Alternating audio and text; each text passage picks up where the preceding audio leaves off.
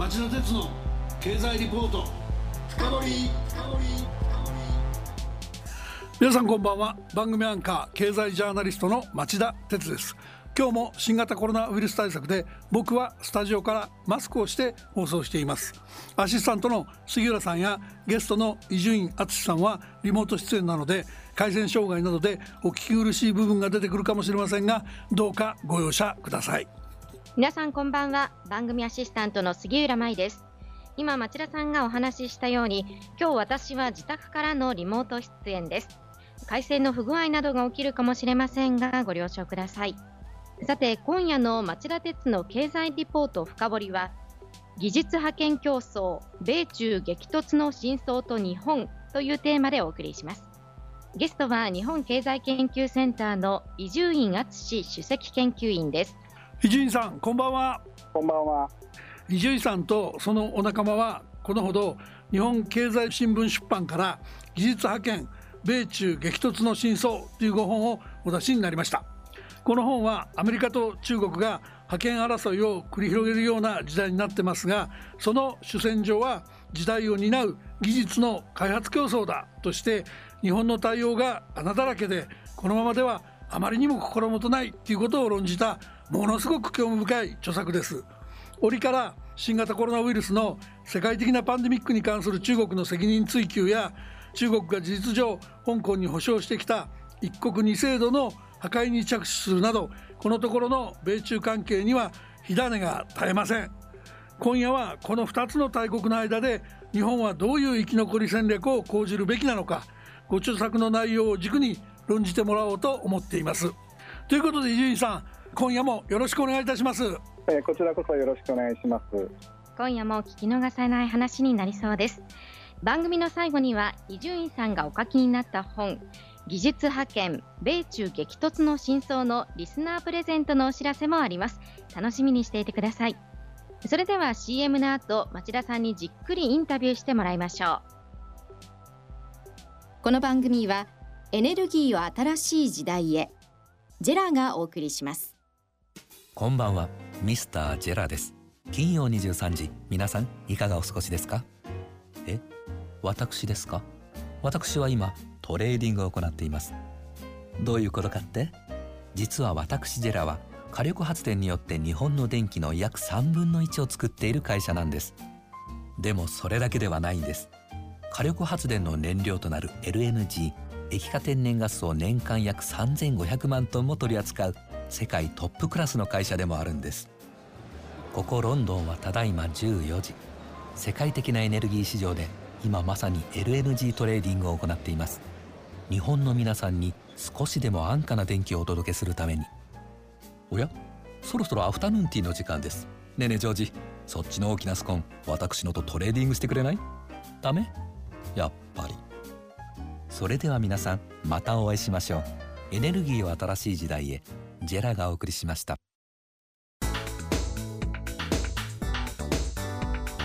町田鉄の経済リポート深掘り。伊集院さんはこの番組でもうすっかりおなじみですが初めて聞くっていうリスナーの方もいるでしょう。杉浦さんまず簡単に伊集院さんのプロフィールをご紹介してください。はい。伊集院さんは1985年に早稲田大学社会科学部を卒業し日本経済新聞社に入社。主に政治部で活躍された後、中国の清華大学などへ留学を経て、中国総局長やアジア部編集員を経て、2013年に日本経済研究センターの主任研究員に就任。現在はアメリカのジョージ・ワシントン大学の客員研究員なども歴任し、日本経済研究センターの首席研究員をしておられます。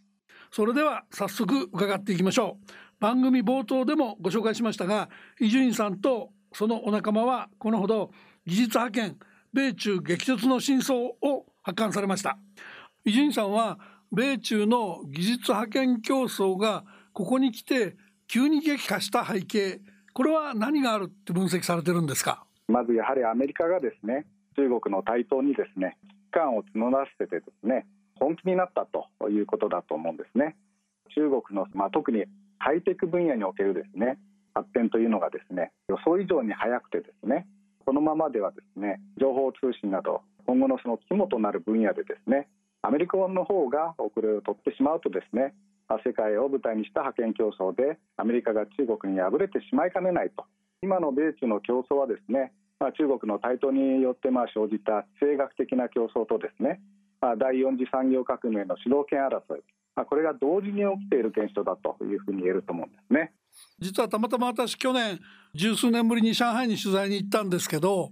スマホを使ったその決済であるとかスマホを使った車を呼ぶシステムであるとかもう徹底的に普及してて持ってないと旅行者は戸惑っちゃうようなところに入っててでそれがまあ去年から今年にかけては 5G っていう形でさらにその迅速で多様なサービスが広がっていく中国の宣伝見てると確かにこの今中国の勢いっていうのはすごいですよね伊集院さん。そうですよね町田さんおっしゃったように、まあ、中国のその技術発展をベースにした社会システム全体のその変化というのがまあ大きくなってきてるわけでまさにあの地政学的な競争とデジタル化の競争とこれがまあ一緒にこう起きているというふうに言えると思うんですよね。なるほどね。それで、はい、こっからこの米中の技術派遣競争なんですけどどういう展開が考えられるんですかね？中国が一気に伸びてくるのかあるいはその日本はどういう影響を覚悟しなきゃいけないのかそのあたりはいかがでしょうか？はい、かなりこう時間がかかる競争になってくると思いますね。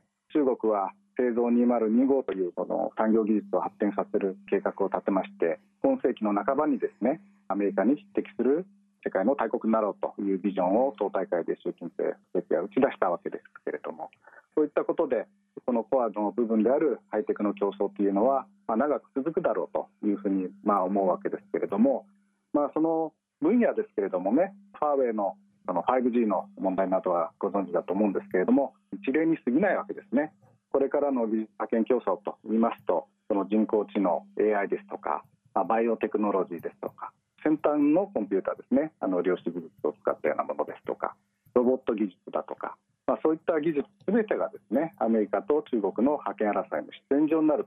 というふうに今言えると思うんですね。アメリカの方はこれトランプ政権がこう打ち出しているだけではなくてですね中国への対抗策を盛り込んだ国防権限法というのがこれはもう与野党の圧倒的な多数で決されて新しいルールが次々にこう施行されてきているわけです。まあ、この結果その外国企業によるアメリカ企業の買収の審査を厳しくしたりとかですねあるいはその中国に対するハイテク製品の輸出や先端技術の供与もまあ厳しく制限されるようになってきているわけですね。まあ、これはですねあの日本にとっても非常に大きな問題でしてまあ、日本はそのアメリカの、まあ、同盟国であるわけですけれども、まあ、同時に日本にとって中国は最大の貿易相手国でもあるわけですね。まあ、これはもう今後もあのおそらくその数勢は変わらず中国は日本にとって非常に魅力的な市場であり続けるんだと思うんですけれどもしかしまあアメリカでそういった動きが出てきてますので日本企業はもうアメリカの動きをきちっと抑えておかないとですねアメリカとの取引から排除されたりとかですね、まあ、相当手痛い仕打ちをまあ受けかねないわけですね。まあ、そういったこともあって、まあ、日本の方でも徐々にそのアメリカの動きを追うようにですね、まあ、政府も対策をこう始めてきているわけでして、まあ、昨今その外国人投資家によるに、えー、企業への出資ですか、まあ、これを規制するようなあの改正外為法も成立しましたし、まあ、政府の中でもですね国家安全保障局この中に経済問題を担当する経済班というのもまあ設置したわけで企業そしてその政府ともどもですね米中の間で繰り広げられる競争にですね、まあ、対応を迫られるということになるわけですね。伊集院さん今その日本の M&A 規制みたいなお話もねちょっと触れていただいたんですけども、はいえー、あの米中間でいうと一連のその関税引き上げ合戦のところは戦前のブロック経済を彷彿させますしね、ファーウェイやなんかへの半導体なんかの輸出規制は日本がその戦前やられたその石油の輸出禁止ですよね、はい、を彷彿させますしね、なんかもうちょっとその外交上の対立を通り越して、軍事的な衝突に行きかねないぐらい強烈な緊張感がアメリカと中国の間にあるような感じもするんだけど、はい、この気持ち悪さって伊集院さんはどういうふうに見てるんですか？まあそうですねアメリカ、中国、世界第1位、第2位の大国同士ですから、まあ、この関係というのは非常に、まあ、こう安定してくれるとですね世界も安定するわけですけれども、まあ、町田さんおっしゃったようにその米中のですねこの競争の局面というのがどんどん広がってきてるわけですね。そうですよね、えー、貿易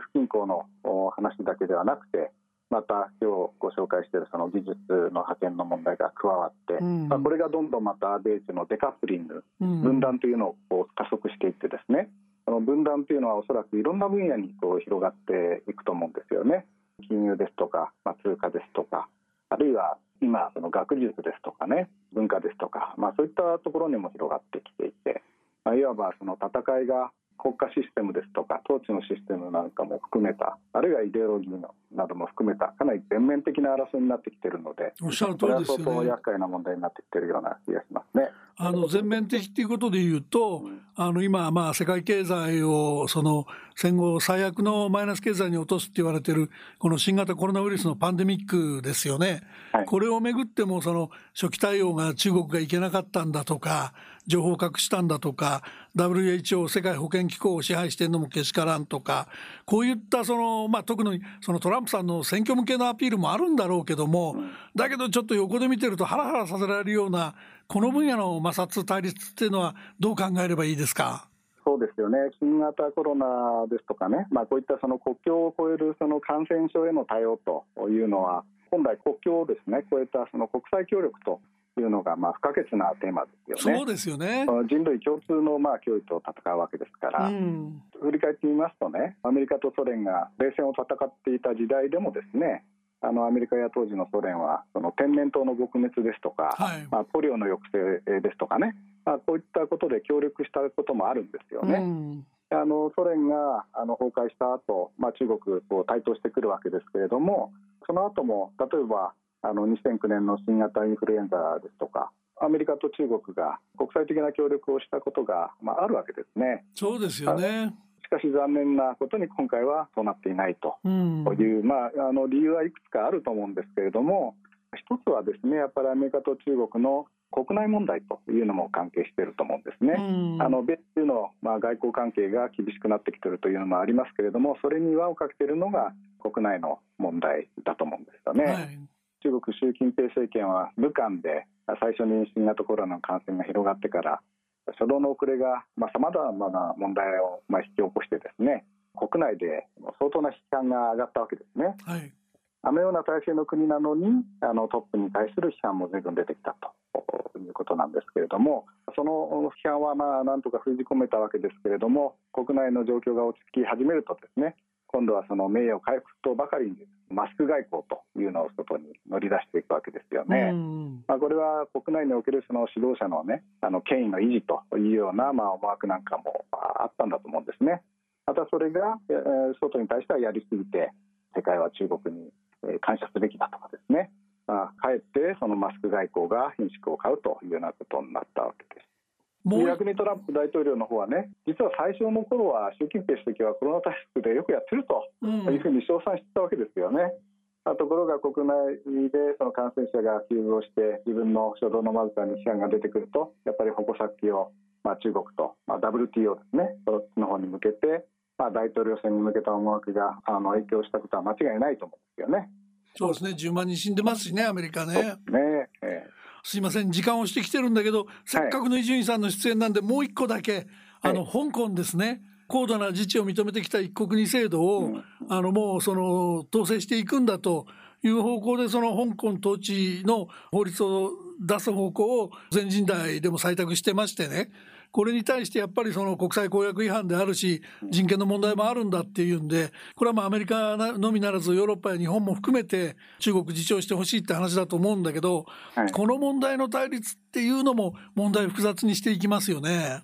そうですねあのこれ香港の問題というのは、まあ、ある意味で今の米中関係を象徴していると思うんですよね。香港はご承知の通り1997年にイギリスから中国に返還されてきたわけですけれども、まあ、その後はその一国二制度の下でアメリカ中国は香港という窓口を利用してですね貿易投資、まあ、金融等のこの交流を広げてですね、まあ、双方ともに利益を上げてきたわけですよね。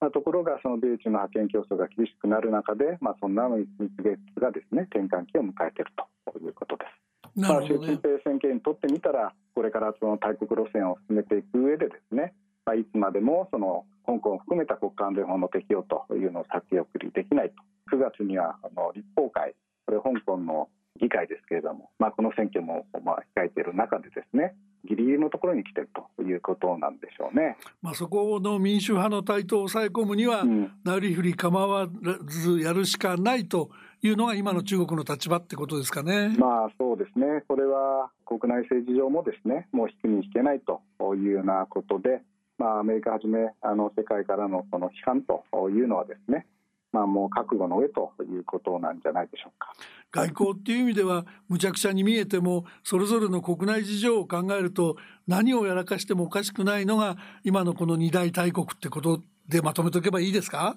そうですね。あのアメリカの方も先ほども触れましたけど大統領選控えてですねもう今その中国叩きというのの一色になってきてるわけですよね。そうですね。あの民主自由主義という、まあ、理念からしてもこの問題放置できませんし技術派遣の話なんかも実は香港の問題ともあの密接に関係があるんですね、えー、まあ、香港を通じてそのハイテク製品の取引ですとか技術管理のまあ、移転と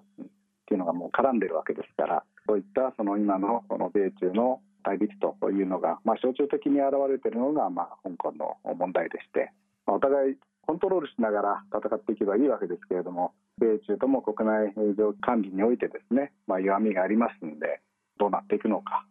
これから米中関係波乱含みになっていくんじゃないかというふうに思います。あの今日もとても興味深いお話ありがとうございました。この米中関係も目が離せませんしあの伊集院さん北朝鮮なんかもじっくり研究されてますんでまた近いうちにぜひ番組出ていただいて興味深いお話聞かせていただければと思います。今日本当にありがとうございました。ありがとうございました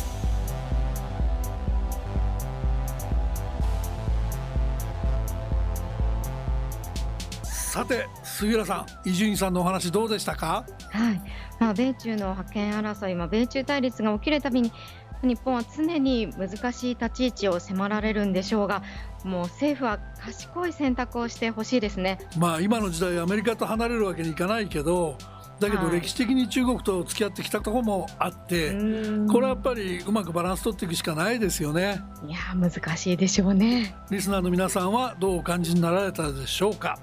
さてここで番組冒頭でご紹介した伊集院さんのご著作プレゼントのお知らせです。5名の方にプレゼントしますのでご希望の方は番組ホームページ宛てに伊集院さんの本を希望というタイトルをつけてお名前ご住所プロフィール番組の感想などを明記した電子メールを送ってください。厳正な抽選を行い当選者にご著作を郵送いたします。なお発表は発送をもって返させていただきます。さて来週は思考停止が続く原子力政策規制委員会が六ヶ所村の核燃再処理にお墨付きと題して、えー、日本経済研究センターの特任研究員で長崎大学教授の鈴木達次郎さんにお話を伺う予定です。ご期待ください。今週は技術覇権競争米中激突の真相と日本と題してお送りしました。来週も金曜夕方4時の町田鉄の経済ニュースカウントダウンから3つの番組でお耳にかかりましょう。それでは皆さんまた来週。この番組はエネルギーを新しい時代へジェラがお送りしました。